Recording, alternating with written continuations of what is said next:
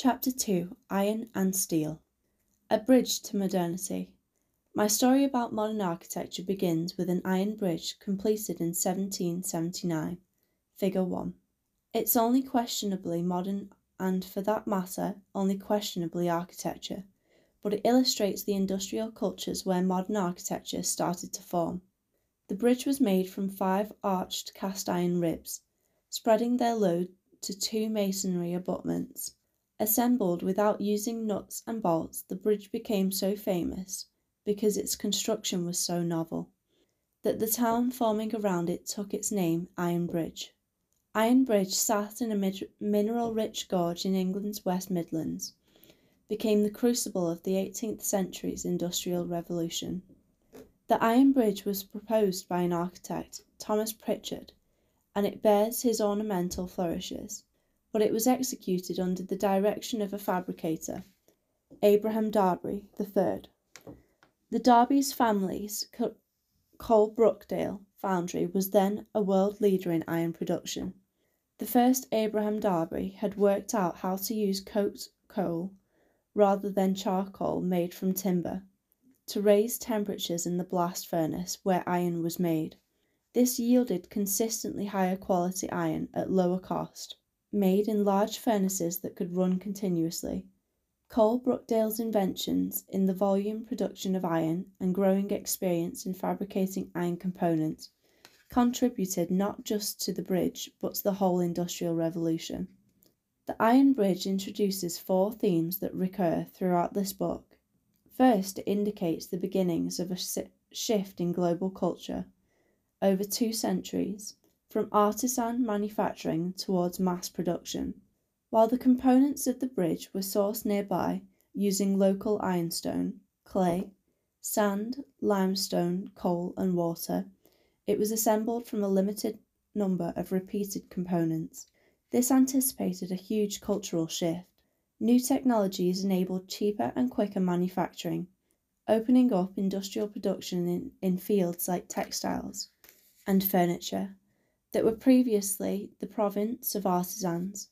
This new industrial culture usually separated design from making, where seamstresses or joiners, for example, made design decisions with their tools in hand, based on their experience of working materials. Designers began to emerge in various fields who imagined artifacts and drew them for others to make. In consequence, makers' skills became increasingly channeled into the accurate reproduction of given designs. While the figure of the architect emerged well before mass production, out of ancient origins rediscovered in the fifteenth century, the modern idea of the professional who draws buildings got shaped in association with this emerging idea of design. The modern notion of construction as an industry emerged with it gradually replacing old priorities of art and craft in building with new ideas about efficiency and predictability. Second, the Iron Bridge illustrates the emergence of the idea of a single global culture. Early mass production, like that in the Severn Gorge, quickly exceeded the stock of local raw materials. The hunger of new factories, from blast foundries to textile mills, and the hunger of their owners for profit, meant that materials and workers were sought elsewhere as local supplies dwindled.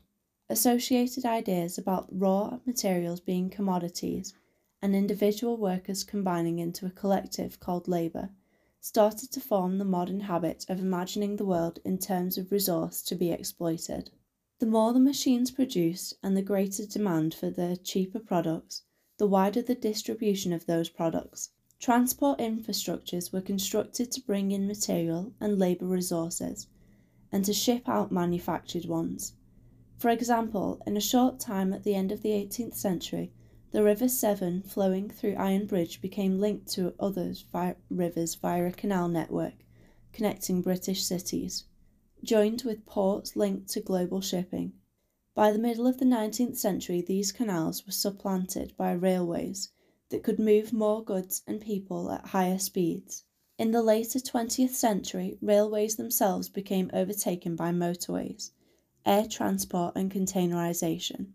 Thus, the transport infrastructures made necessary by industry expanded and accelerated during this modern period.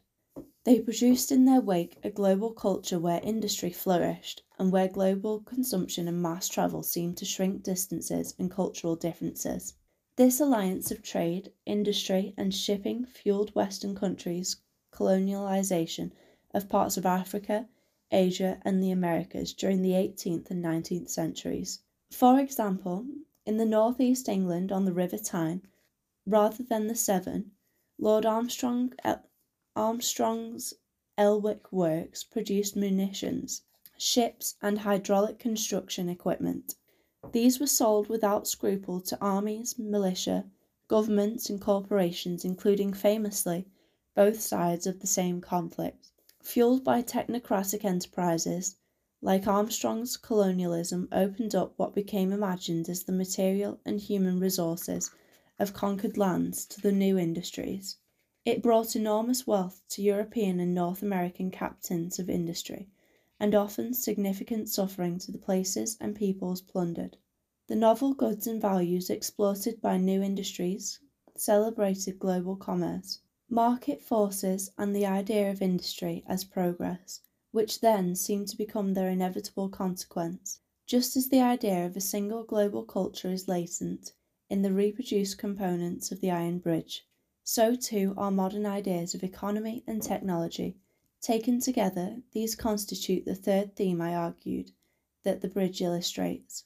New industries like Coalbrookdale Foundry produced massive social and cultural challenge, cultural change in the 18th century and early 19th centuries. The population of England's West Midlands, like much of Western Europe and later the USA, shifted largely from rural agricultural work to urban and industrial work.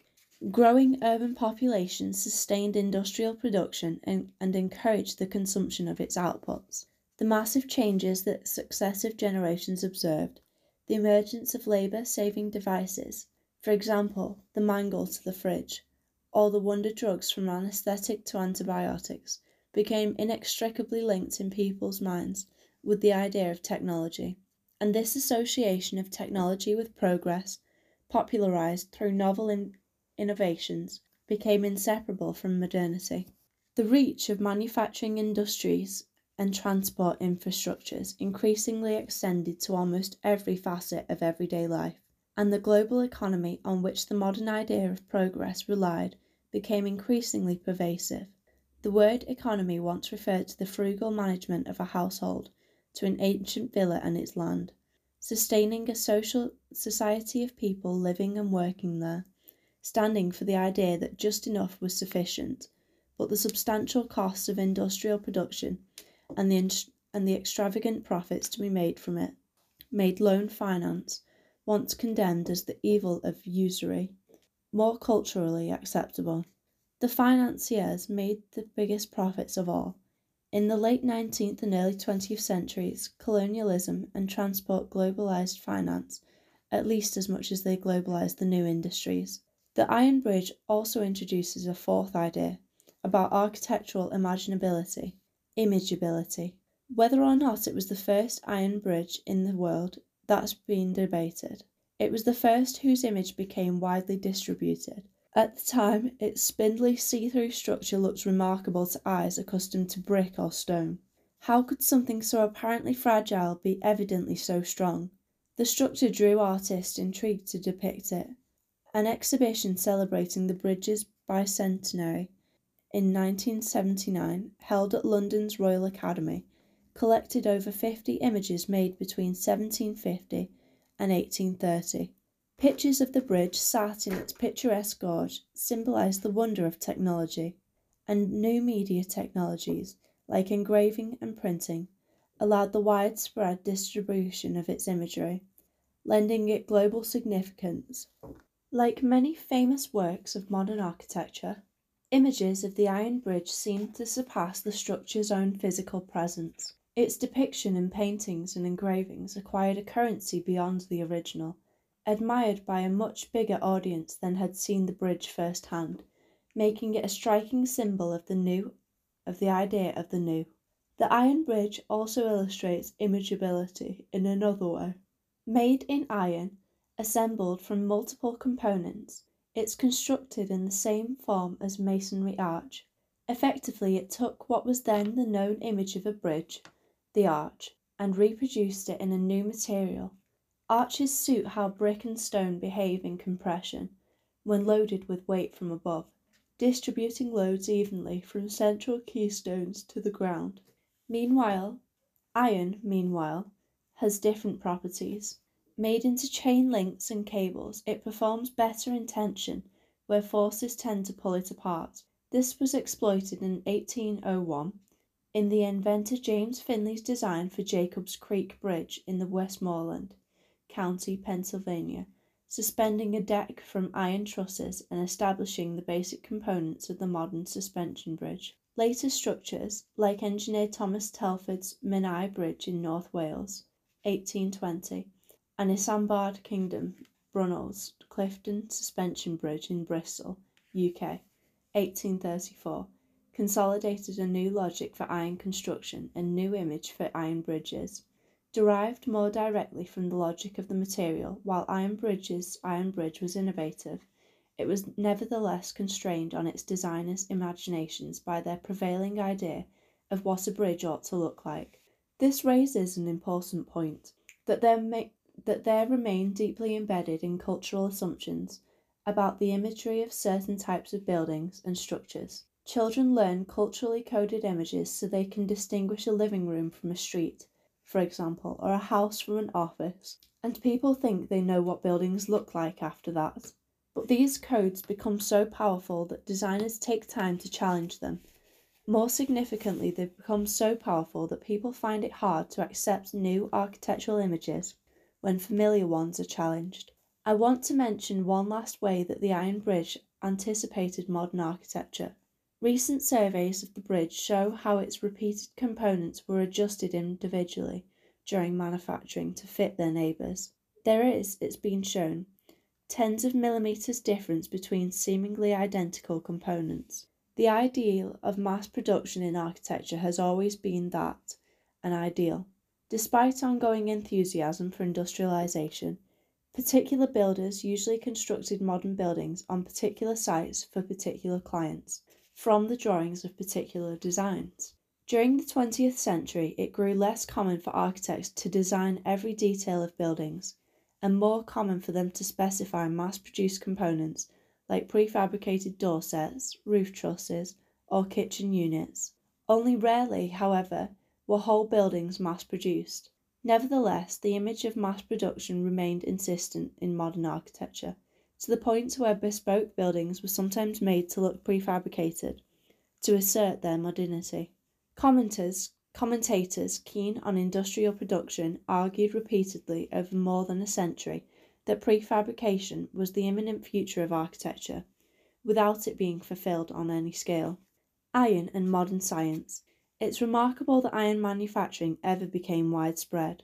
Iron is extracted from mineral, from iron ore, at a boiling point of 1535 degrees Celsius, involving fierce heat and light.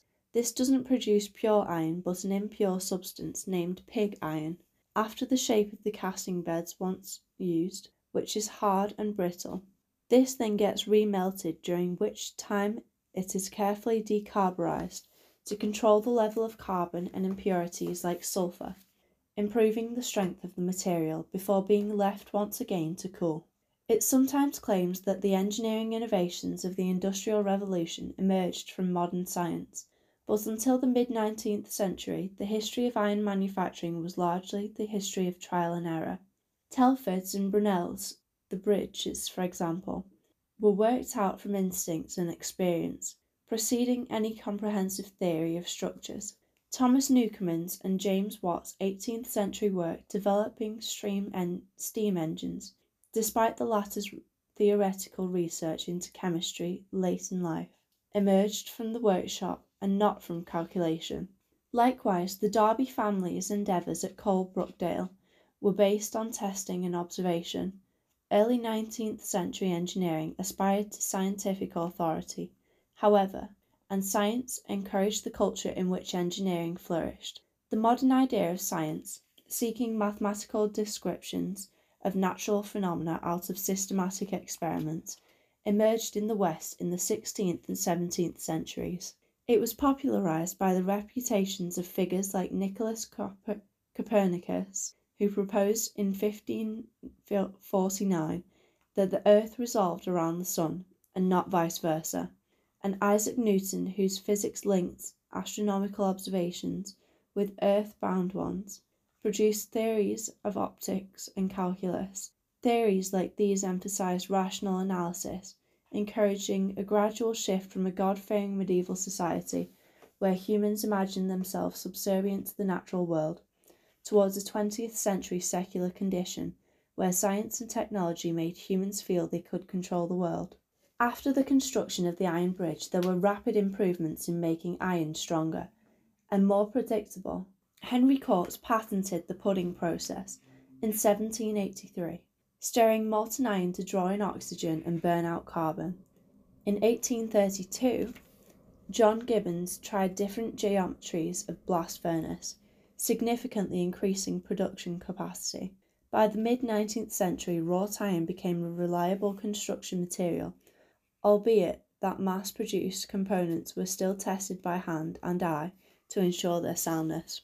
It was only towards the end of that century that the design of iron structures became more scientific, when engineers learnt to calculate stresses and deflections accurately.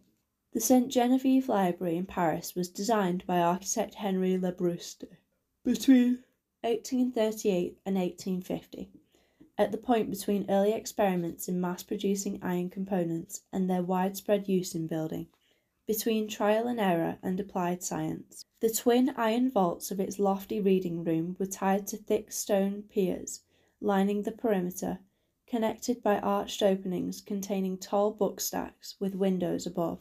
In conjunction with the building's spare decoration, the vaults anticipated the light and airy qualities of modern buildings. St Genevieve Library was controversial in mid 19th century.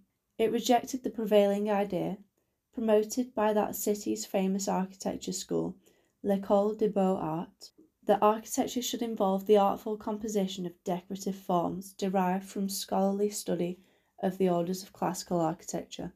The library instead appeared strikingly plain. Structure and decoration were effectively spe- separated out. Decoration was applied to panels set into and between the primary structure, expressing the structural design of the buildings visually. These ideas chimed with emerging architectural thinkers, notably John Ruskin, whose book Modern Painters, first published anonymously in 1843, argued that art should be honest to the realities of nature, expanded in his Seven Lamps of Architecture, 1849, which promoted truth, including the honest expression of structural forces, as essential to beauty and life. For these reasons of material, structure, and decoration, the St. Genevieve Library was later claimed as a progenitor of modern architecture, but it also stood for emerging modernity in another way.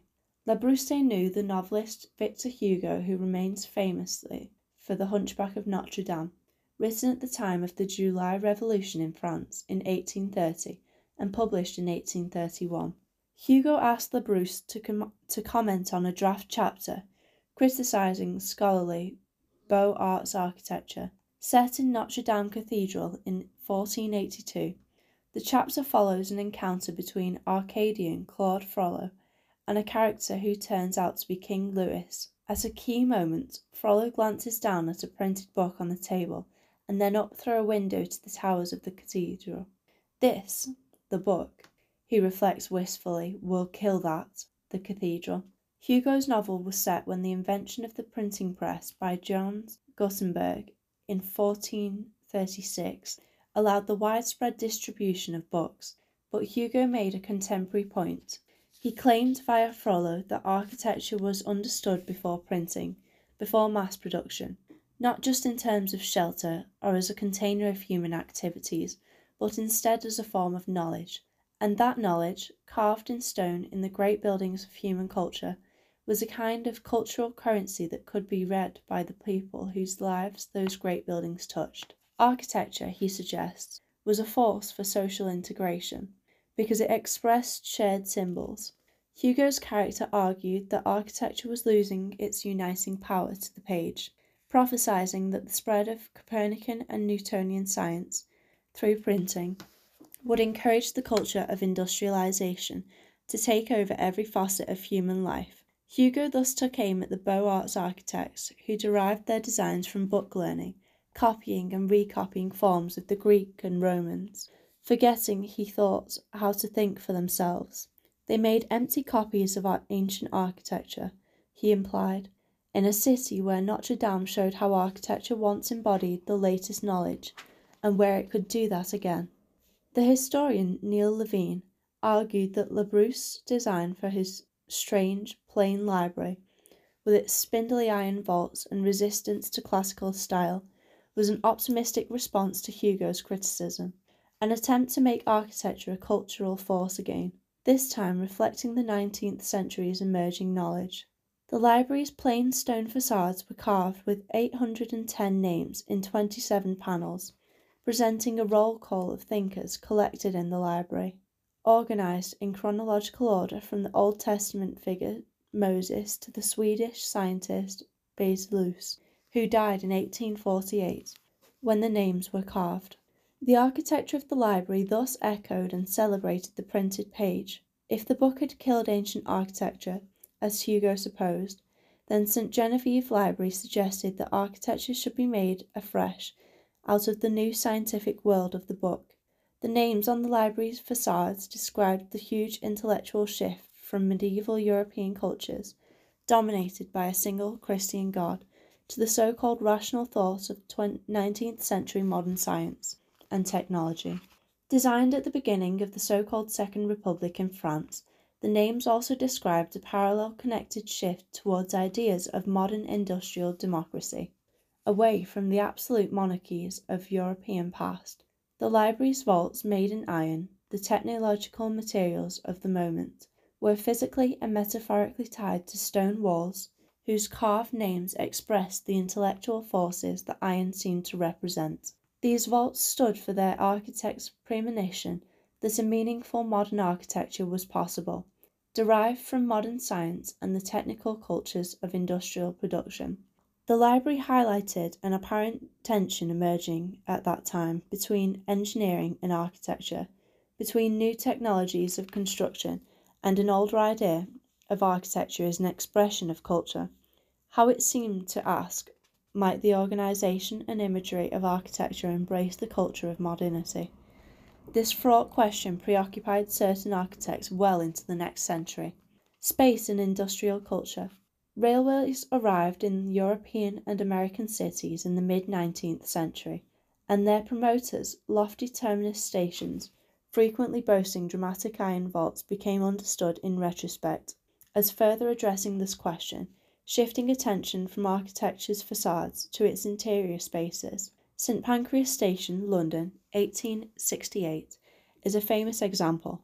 Its train sheds arched trusses designed by engineer William Barlow, soared 75 metres over the tracks without intermediate columns. Still influenced by older ideas about civic decorum, however, this striking display of iron's potential was enclosed within masonry walls and concealed from the streets by the 10 story Midland Grand Hotel, a Gothic revival fairy tale decorated with gables and fancy balconies, designed by architect George Gilbert Scott. Architecture and engineering, train shed, and station building were frequently separated, physically and intellectually, in such railway terminals, but it was the iron sheds that most captured people's imaginations. It is no coincidence that the painter Edouard Manet chose the train shed of a Parisian station, buzzing with activity and filled evocatively with stream, steam, to depict the emerging atmosphere of modernity rather than the conventional station building. His painting, Gare Saint Lazare, 1873. At that time, engineers, not architects, were most comfortable with structural opportunities, imagery, and space enclosing potential of iron. Some, like Gustave Eiffel and Joseph Paxton, came from working class backgrounds and transcended rigid class structures through entrepreneurship and technical cunning. Paxton and Eiffel cultivating the image of self made practical people that just got on with things, in opposition to scholarly gentlemen architects who, the implication was, dithered and delayed. They reimagined iron not just as a material for roofs with masonry walls, but as a structural framing that could define the spaces of buildings. Indeed, they helped define the idea of space as the end result of modern architecture, a notion still forming as recently as the 1920s. Paxton was a gardener turned engineer. He earned his reputation as the Duke of Devonshire's fixer, transforming the Duke's Park at Chatsworth, UK, with hydraulic fountains, water displays, and a new village to replace the one previously disrupting the Duke's view. Paxton's iron framed glass house, there, the Great Conservatory, 1837, inspired the commission for another at London's Kew Gardens, 1849, housing a giant water lily found in the colony of British when a pet project of Queen Victoria's consort, Prince Albert, for a temporary great exhibition of technological wonders and colonial curiosities in London's Hyde Park ran into difficulties in 1851. Paxton proposed a giant greenhouse to contain the exhibits, a crystal palace made from mass produced components conceived for speed and efficiency of construction. Paxton devised a system of structural iron elements holding the largest sheets of glass then available, fixed into timber, Paxton gutters supported on a grid of iron trusses columns, and beams. Those trusses were raised into place using horse power, aided by counterweighted bulwarks. Special wagons were designed, whose wheels fitted into the gutters, on which glaziers lay to fix the panes quickly. Bolt holes in the ironwork were machined into the foundry to save filling the, them smooth on the site. To save filing them smooth on the site and special machines were designed to produce several grooved and beveled sash bars at once out of a single plank of timber. The shell of the Crystal Palace, then the largest enclosed space in the world, was erected in just four months. Opening panels were added at high level to extract rising hot air, and a timber slatted floor allowed cool air to be drawn in to replace it at low level with the Paxton gutters profiled to collect condensation. These climate control measures were carefully considered, but they couldn't mitigate the overheating and overlighting problems of putting an exhibition in a large greenhouse in summer. And various exhibitors, including Armstrong Elswick's works and Coalbrookdale Foundry, hung giant drapes to shade their exhibits, attracting visitors in vast numbers. The exhibition illustrated modern ideas and helped establish a new, popular enchantment with technological progress. The Crystal Palace stood for fresh mythologies, celebrating rational science and techno- technical innovation, and a gradual shift away from traditional religious mythologies. Moreover, it served as a display case for the emerging products of modern globalized trade, illustrating vividly the burgeoning connections between global finance and colonial exploitation, ideas about progress and a universal free market, and industrial production and the idea of the state. Refining ideas about mass production, already latent in the Iron Bridge, the Crystal Palace also anticipated the modern idea of space. Visitors circulated inside its grid of slender columns and spidery trusses with countless glimpses appearing and disappearing in a perpetual interlacing of structure. In long perspective, the grids of columns and glazing bars stretched almost to infinity. The palace's volume thus exemplified the mathematical conception of space. As a grid measured in equal increments on x, y, and z axes, as a field extending to infinity in all directions. If moving around the Crystal Palace felt strikingly new, then the first experiences of climbing the curving latticework of Eiffel's tower must have seen something else again.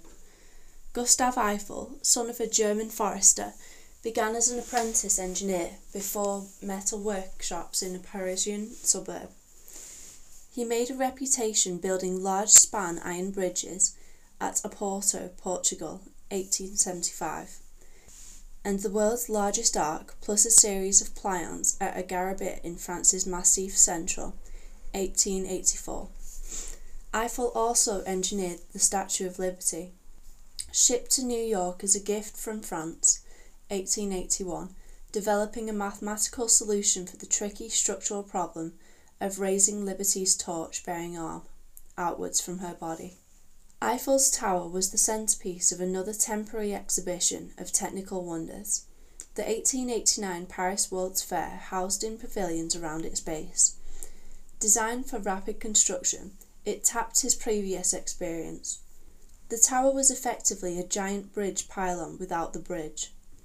Sat on four foundations made using pressurized waterproof caissons, invented for building footings in rivers, allowing it to be contr- allowing it to be constructed on sodden ground. Opened at a time when few aviators had flown, and aerial views were figments of artists' imaginations, the public found the tower's three lofty viewing platforms spectacular. Equally striking was the experience of moving upward through its structural legs in innovative elevators, themselves at the forefront of technology. Glimpses soared skyward, framing distant prospects, a cinematic experience before the popularization of cinema. Spiral stairs, sometimes locked deep in the structure and sometimes flying precariously outside, became panoramic devices. The tower was not universally popular, especially among Paris's elite, one of whom quipped that he preferred to eat at its restaurants because it was only there that he couldn't see it from the skyline. Sensitive to such criticism, Eiffel talked up the tower's patriotic role for making military observations in the event of invasion, and topped it with a meteorological laboratory to associate the tower with scientific enterprise. And it quickly became a tourist staple, now characterizing Paris in countless depictions, models, and novelty paperweights. Around the time the Eiffel Tower was imagined, the idea of space was being contested in German language art criticism by, theori- by theorists like Conrad Fiedler, Gottfried Semper, and August Schmar- Schmarzow. In 1846, Karl Botticher had understood architectural style as an integration of systems of production and symbolization, proposing a new, similar inte- integration for iron. In 1878, Semper argued that architecture should express monumentality, the structures of society. Architecture, he believed, should give order to culture and symbolize culture, particularly through its Bekleidung, meaning clothing or cladding. That word, cladding, became important. It helped modern architects to imagine facades as curtains hung around spaces, rather than as heavy structures enclosing them. Meanwhile, Schmarzow's room theory, 1893, argued that dynamic bodily movement around space offered a better way to appreciate architecture than the static viewing of forms. Adrian Forty has highlighted that such theories about space, which entered English language debates about modern architecture only in the 20th century via writers including Adolf Loos, Alois Riegl, and Siegfried Giedion, were adopted only imprecisely by modern architects, who conflated them awkwardly. Forty reflected how modern architects came to understand space imprecisely as both something static, contained within walls, and something dynamic, flowing through architecture. They imagined it as an abstract mathematical grid, but also understood it from the bodily viewpoint of individuals moving around. They saw space as simultaneously tightly bounded and with infinite extent, and they imagined it both as an abstract idea and as stuff that architects could shape. The emerging vocabulary of space in modern architecture was thus sometimes muddled, but it's no coincidence that it began forming when the fleshless skeletons of the early railway terminals, Crystal Palace, and Eiffel Tower were constructed, because the heightened experiences of those structures illustrated vividly how the idea of space could be imagined. Sullivan Wright and the separation of wall from structure. A sequence of innovations in the latter part of the 19th century transformed iron technology, resulting in the widespread production of less brittle variants called mild steel. The inventor, Henry Bessemer, successfully blew cold air through molten iron at his London bronze powder factory in 1856. wholly decarbonising it. He licensed his process to manufacturers, but it turned out that his innovation relied on low phosphorus iron ore, which wasn't widely available, and it stalled. It took amateur chemist Sidney Gilchrist Thomas to resolve how to remove phosphorus from iron to solve the problem. Successfully producing a batch of steel in April 1879, parallel developments in iron rolling by John Alleyne, for example, to fabricate sections of St Pancras Station's roof, matured through the 1860s. By 1890, the combination of the basic Bessemer process, which with improved rolling mills, alongside other refinements, resulted in bigger sections and longer lengths of steel, whose chemistry could be controlled to achieve different material properties. In architecture, this meant that the trusses and arches made of smaller, brittle iron components could be replaced, up to certain lengths, by single, ductile steel beams or columns, and trusses made of mild steel elements could cover longer spans. Steel construction thus became easier, faster, and cheaper than iron. The new material eventually yielded new architectural imagery, but it took architects decades to work that out. By 1890, technical initiative in steel production had shifted from Europe to America. Chicago was an important center, characterized into the 20th century by sparks from its Bessemer converts, puncturing nighttime views of the Lake Michigan.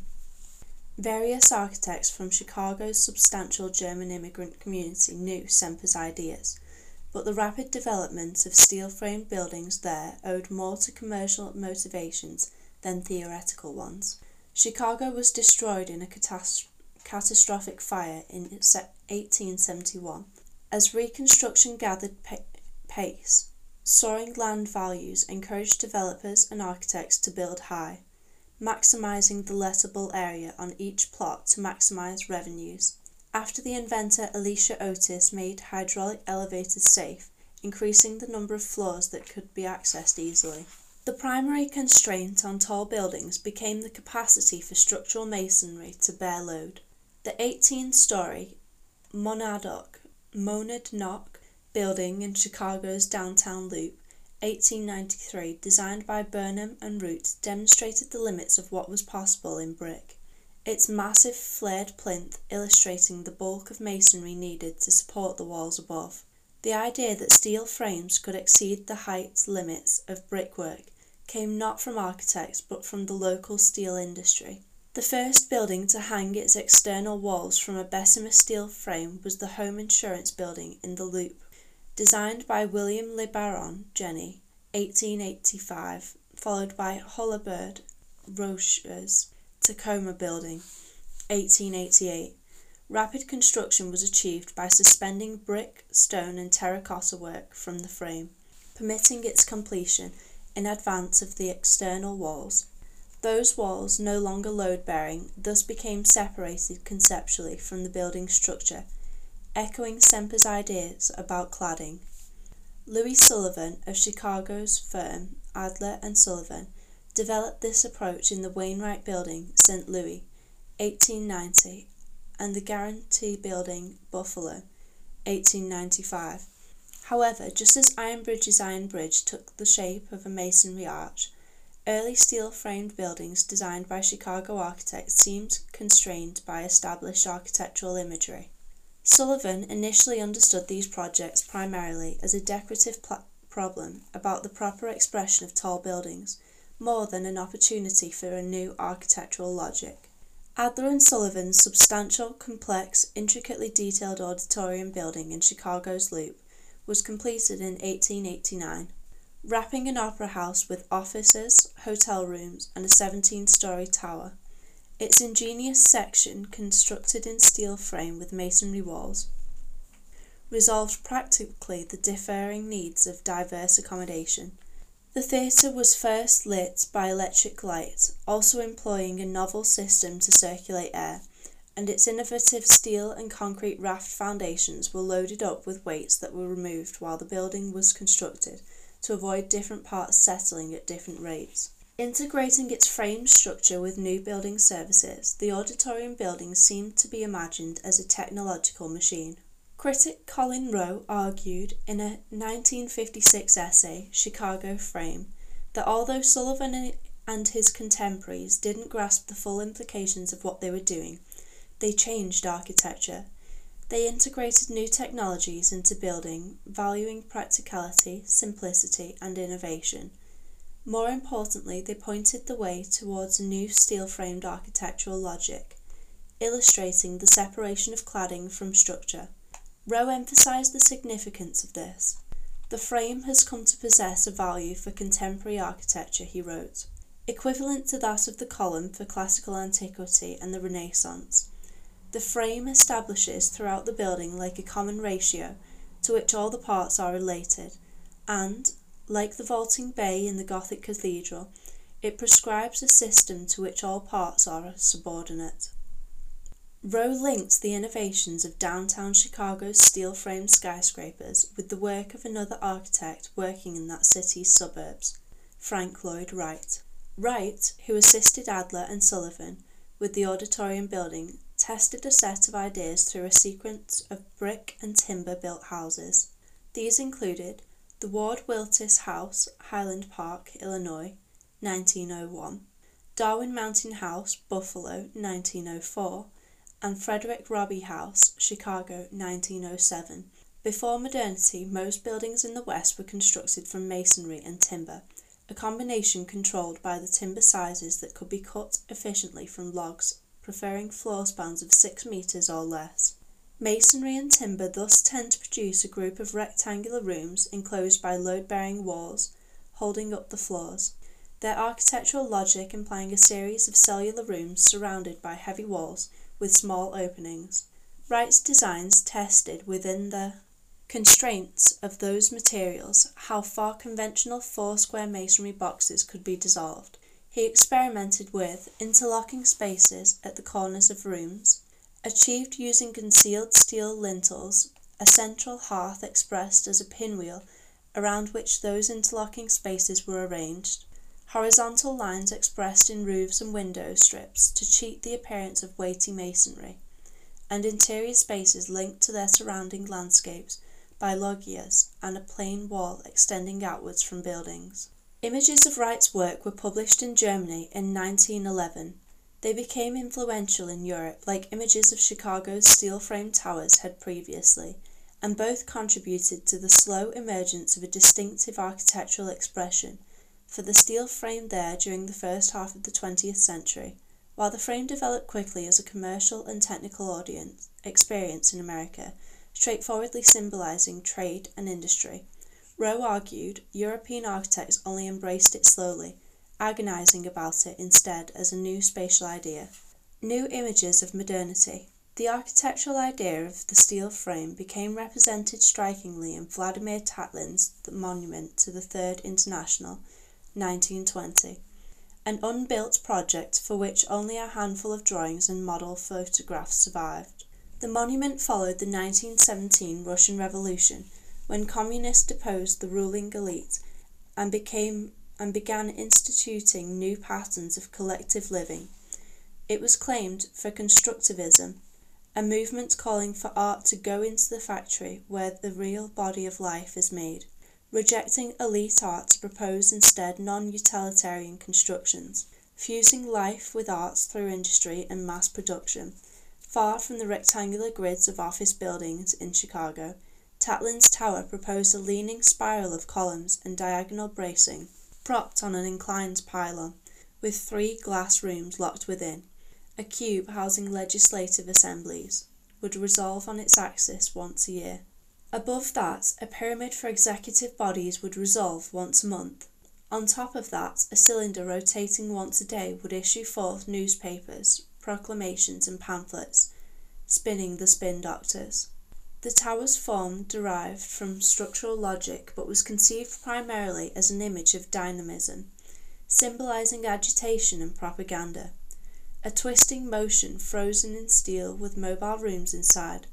It reinvented Peter Bruegel's the Elder's famous 1563 painting of the Tower of Babel and the Eiffel Tower, substituting their supposedly static images with a dynamic depiction of space. and space here was not layered into rectilinear floors and rooms, but instead became a remarkable three dimensional volume. The image of Tatlin's Tower was unique in modern architecture, striking in architects' imaginations. Another image of the steel frame that became a key reference the, was the administration block of the Fagus shoe last factory at Alfeld, Germany, 1913, designed by Walter Gropius and Hans Meyer. It's the first project I've discussed here that no one would dispute calling modern. Sometimes presented as a divisive step in liberating construction from artistic ornament, while Gropius' star has waned in histories of modern architecture, he was equal in fame to Le Corbusier in the 1930s and 1940s. The Fagus factory was striking for three novel elements. First, in front of its steel columns faced in brick were large panels of glass, hung from the frame, seemingly applied to the walls as panes. This was subsequently hailed, inaccurately, as the first glass curtain wall named after Semper's ideas. Second, the traditional pitched roof was rejected in favour of a flat roof, in fact laid within a slight fall for draining rainwater, an element that became an inescapable image of modernity. Third, structural steel columns were shifted away from the corners of the building, where instead the glass curtains met at a slender steel glazing bar, with opening lights provided right at the junction at a time when masonry walls were normal, always thickest at corners for structural reasons.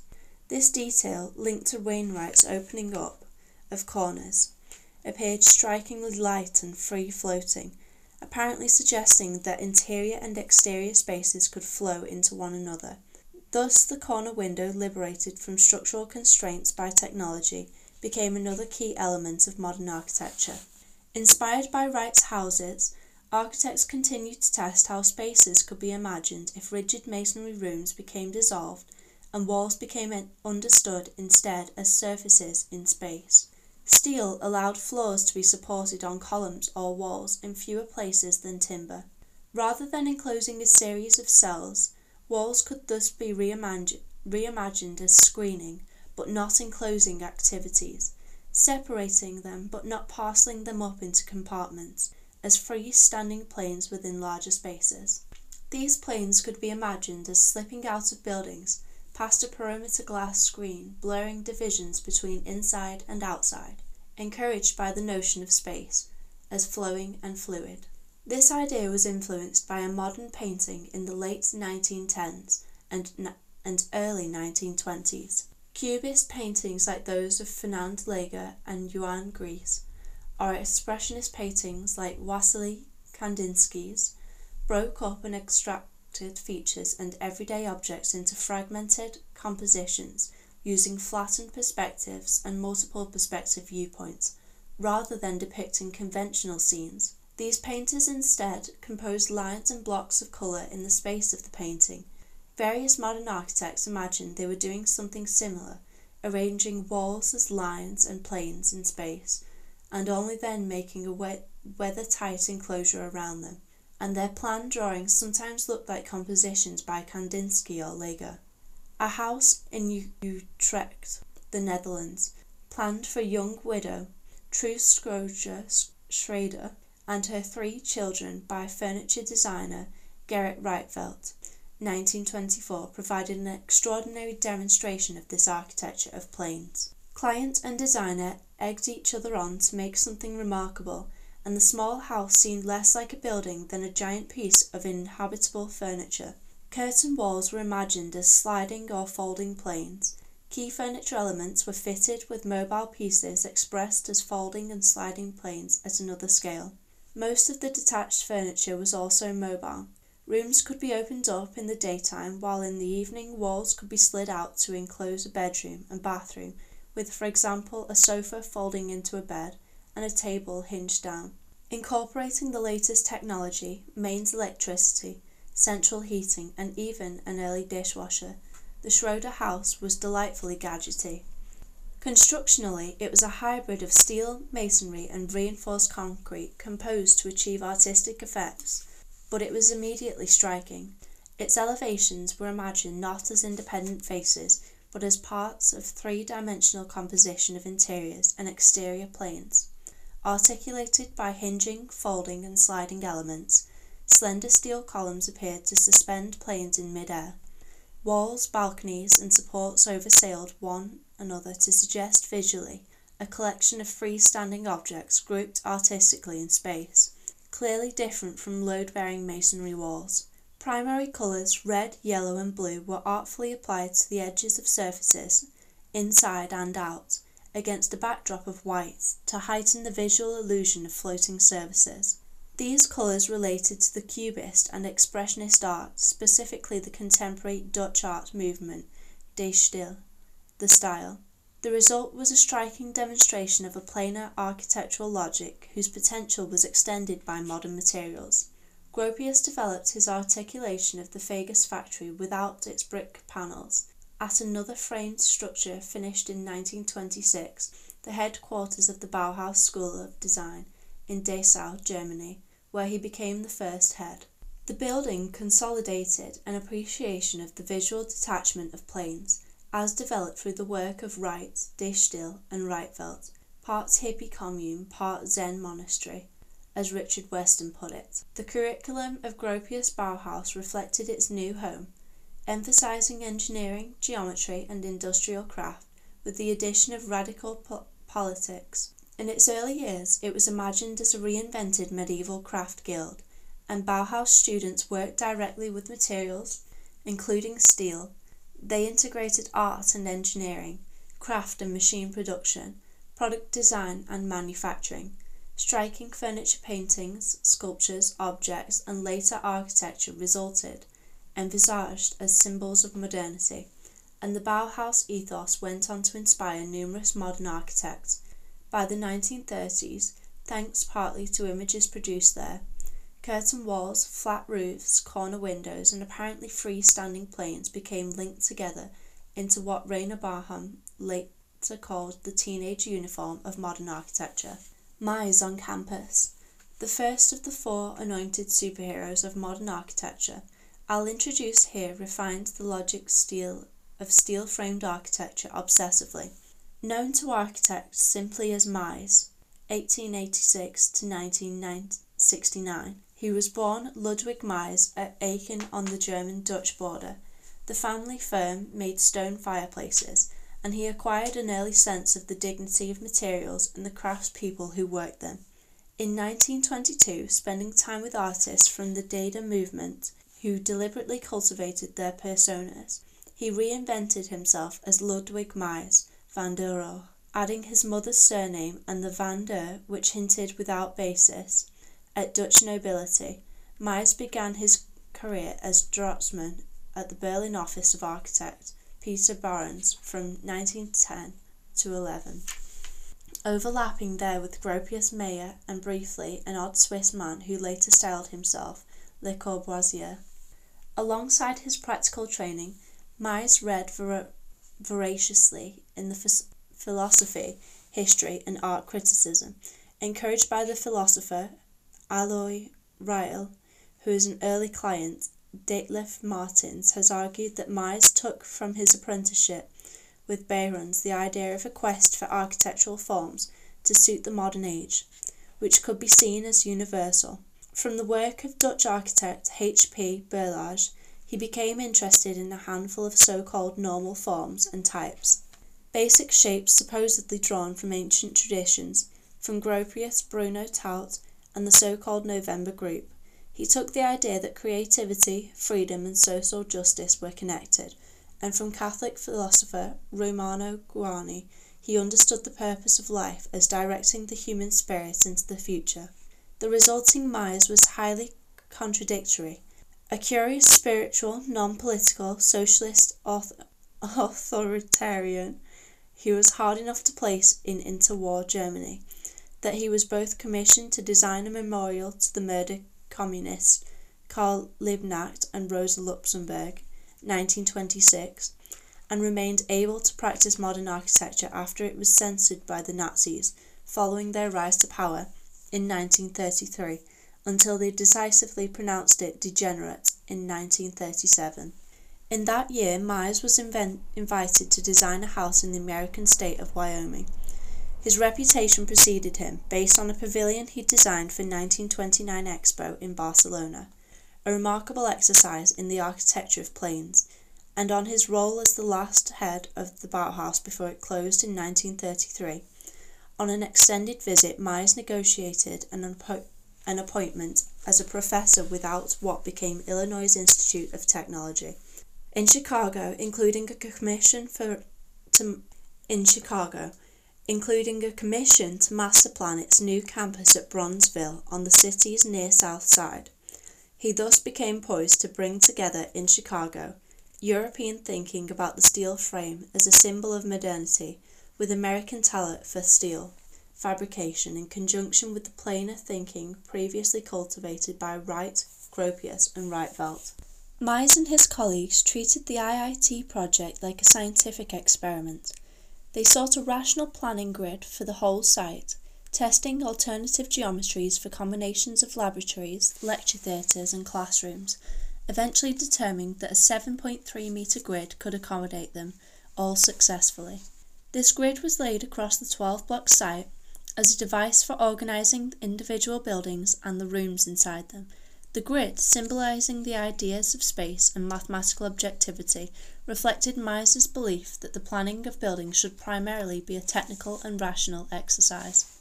Over nearly 15 years, Mies's office des- designed a sequence of low-rise rectangular blocks within IIT's grid.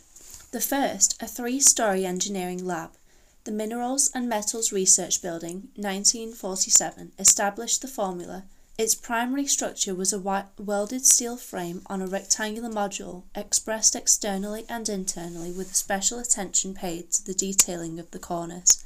Echoing the Fagus factory, its steel frame was infilled with just two materials glass curtains set in slender steel glazing bars and panels of brickwork. To emphasize honestly that the brick was infill and not supporting structure, it was set forward from the frame as a visually separate plane. This assembly was topped with a flat roof hidden behind the steel capping beam, with hidden gutters. The facades were understood as straightforward visual consequence of the spaces inside, and the means of construction, windowless end elevations, a grid of welding steel brick infill panels, were likened by Mies's fans to the abstract modern paintings of Piet Mondrian.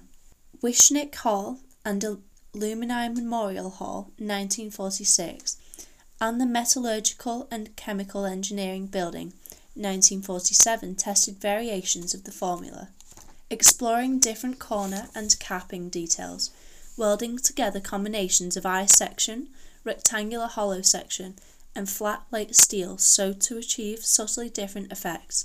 Extending through multiple projects at IIT, Mies' office engaged in the obsessive refinement of an architectural system, seeking to isolate ideal forms for campus buildings. Differences between successive buildings are barely discernible to non specialists, but fans understood their development as rigorous spiritual quest to pare architecture down to basic forms and proportions. Less is more, Mies proclaimed. IIT's Architecture School, SR Crown Hall, 1956, is frequently acknowledged as the pinnacle of the group, although it's an exception, disobeying the grid and owing less to its neighbours than a spectacular, if largely uninhabitable, house. Designed by Mies's office for Edith Farnsworth at Plano, Illinois, 1951, that house was conceived as a glass walled box almost hovering above the ground, its rooms subdivided only with furniture, with a supporting steel frame placed outside the walls. Crown Hall's fully glazed upper story, like Farnsworth House, comprised a large single space, interrupted only by two stairs and a handful of timber screens. I sat in a half buried basement containing a library workshop and teaching, and teaching rooms, with the steel frame again placed outside the building, supporting a secondary order of smaller steels holding the glazing. Crown Hall was a modern abstraction of a classical Greek temple, with a stepped base, columns, and intricately judged proportions. Its single studio room symbolized rational modern space, that room ceilings dropped to hide the upper glazing bars of the perimeter window frames was indescribed with a grid seemingly extended to infinite distance. The glass walls were clear at the top and obscured with milky film below, focusing the students' views on the sky and trees, understood as universal symbols of na- natural world, rather than the messiness of passerby. The fact of so many students sharing a large room their desks arranged by orderly rows produced a mon- mono- monastic calm where Mies's curriculum was obsessively pu- pursued. Some saw the studio as a blank canvas accentuating the vibrancy of human life within. Others understood it as abstract qualities and its tendency to make its inhabitants self police their behaviour as rigid and autocratic. It's seldom done in histories of modern architecture to note that the exposed steelwork of Mies's IIT buildings, paired with thin brickwork panels and single glazed windows, made the building perishingly cold in Chicago's freezing winters and unbearably hot in summer. It's also rare to mention that because steel and brickwork expand and contract at different rates, many brick panels cracked and flat roofs hidden behind steel for visual effect regularly leaked. For Mies fans, like the admirers of other modern famous modern architects, these were merely defensible consequences of genius. Until recently, architectural histories also rarely acknowledged that the blocks over which Mies laid his planning grid were no empty lot. They were cleared as slums by the largely white city and institute authorities in the 1940s, having previously housed a notable middle class black community whose cultural life was expressed in a vibrant jazz scene. Some have reinterpreted their demolition as a racially motivated social cleansing. Historian Tim Samuelson has illustrated how the Mecca Apartments, a welcoming home for black immigrants to Chicago, immortalized in the Mecca Flat Blues, 1924, was cleared to make way for Crown Hall. An alternative interpretation of Mies' campus planning grid is thus possible here in conjunction with interpretations of Crown Hall as autocratic, not just as a symbol of technical objectivity, but also as a symbol of authoritarian power. Mies in the sky.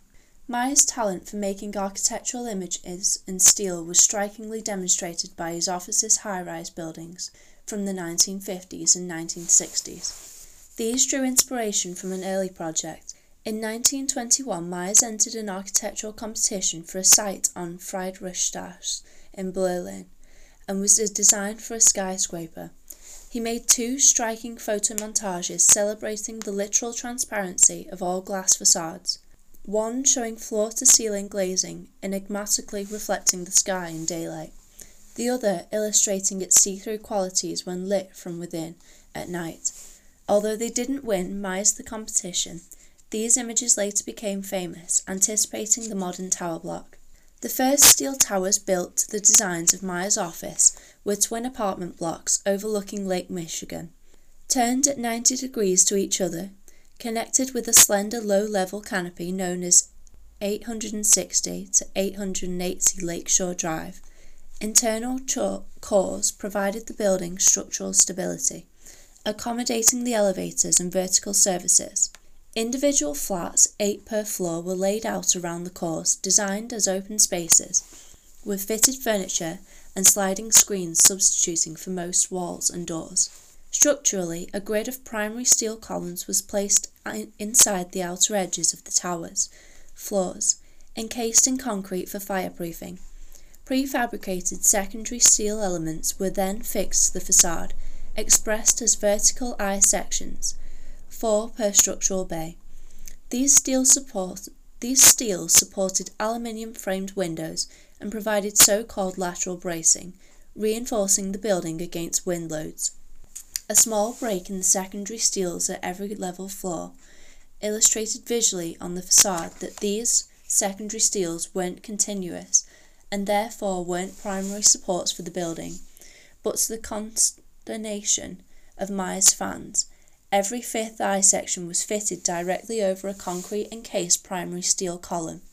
These steels thus had no structural purpose added, instead to maintain the rhythm of the facade. For good modernists accustomed to Mies's dictum that less is more, and Sullivan's form ever follows function, these steels remained unnecessary. They were functionally redundant adornments serving only the visual image of the tower, and they became objects of controversy among modern architects. Just as Mies imagined the minerals and the metals building as a prototype for campus architecture, Lakeshore Drive was envisaged as a prototype for steel framed towers. The formula was refined in a series of projects accommodating diverse functions. Further apartments on the Commonwealth Promenade in Chicago, 1956, courtrooms at the Dirksen Federal Building in Chicago's Loop, 1964, and offices for Distillers Seagram in New York, 1958. The same elements recurred shell and core planning. An internal core containing services and elevators surrounded by floor plates and curtain facades characterized by I section steels. The Seagram building, designed with Philip Johnson, was a refined and expensive variation on the theme. Liquor baron Samuel Bronfman, the client, was egged on by his daughter Phyllis Lambert, who trained as an architect at IIT. Rather than stepping back from the street like most New York skyscrapers, maximizing the building's volume within strict zoning laws, Seagram was a straightforward rectangular block. Facade I sections were special castings in bronze rather than stock steel sections. Key interior surfaces were clad in marble and travertine. A band of artificial lighting around the perimeter of each ceiling heightened the drama of the building's stacked floor plates when seen from below at night. Glazed internal office partitions were designed to emphasize the open plan layout.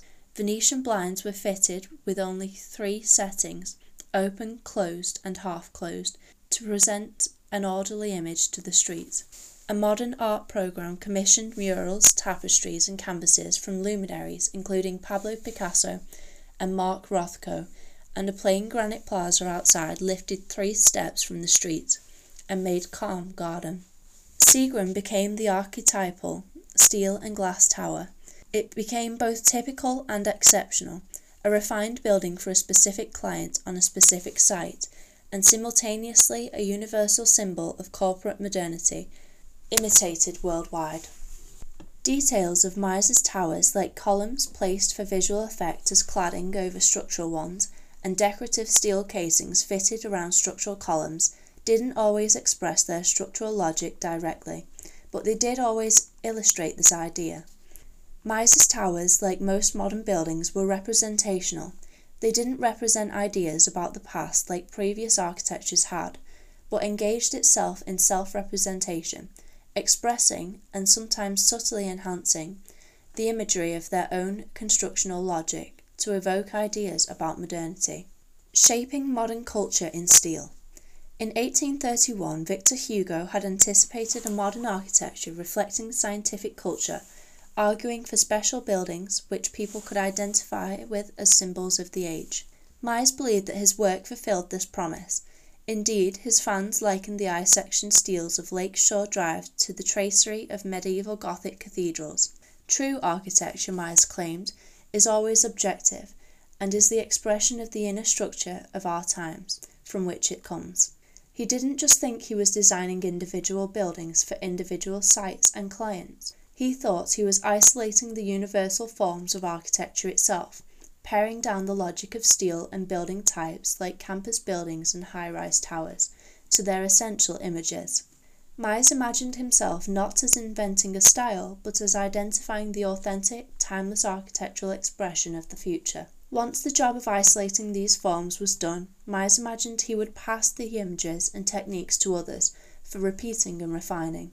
He imagined he was designing bespoke prototypes for others to mass produce. Indeed, he lavished attention on the first campus buildings and towers designed in his office, but once he felt the archetypes were established, left later versions to his associates. Easily imagined as a kit of columns and beams, like the construction toy Meccano, iron and steel nurtured ideas about perfect modern architecture. Philosopher Walter Benjamin noted in 1935 how the imagery of iron architecture was derived dialectically, dialectically out of the conflict between old symbolic codes developed for stone and wood and new forms of structural technology, iron and steel frames were encouraged in Iron and steel frames encouraged the integration of structure with services and ideas of space with industrial production, assembling buildings from sophisticated engineering components to express ideas about technological modernity. The emphasis on the rational structural calculation of components shifted design attention from the whole building to the parts, just as scientific cultures shifted Western thinking from traditional holistic religious views to a greater focus on the individual. Such shifts were as latent in the Iron Bridge and the Eiffel Tower as they were at Crown Hall and Seagram. The job of the architect genius, as Mies modestly understood himself in later life, was to work through the cultural and social consequences of new logics of production to determine the true architectural forms of modernity. For him, the material best suited to these labours was steel.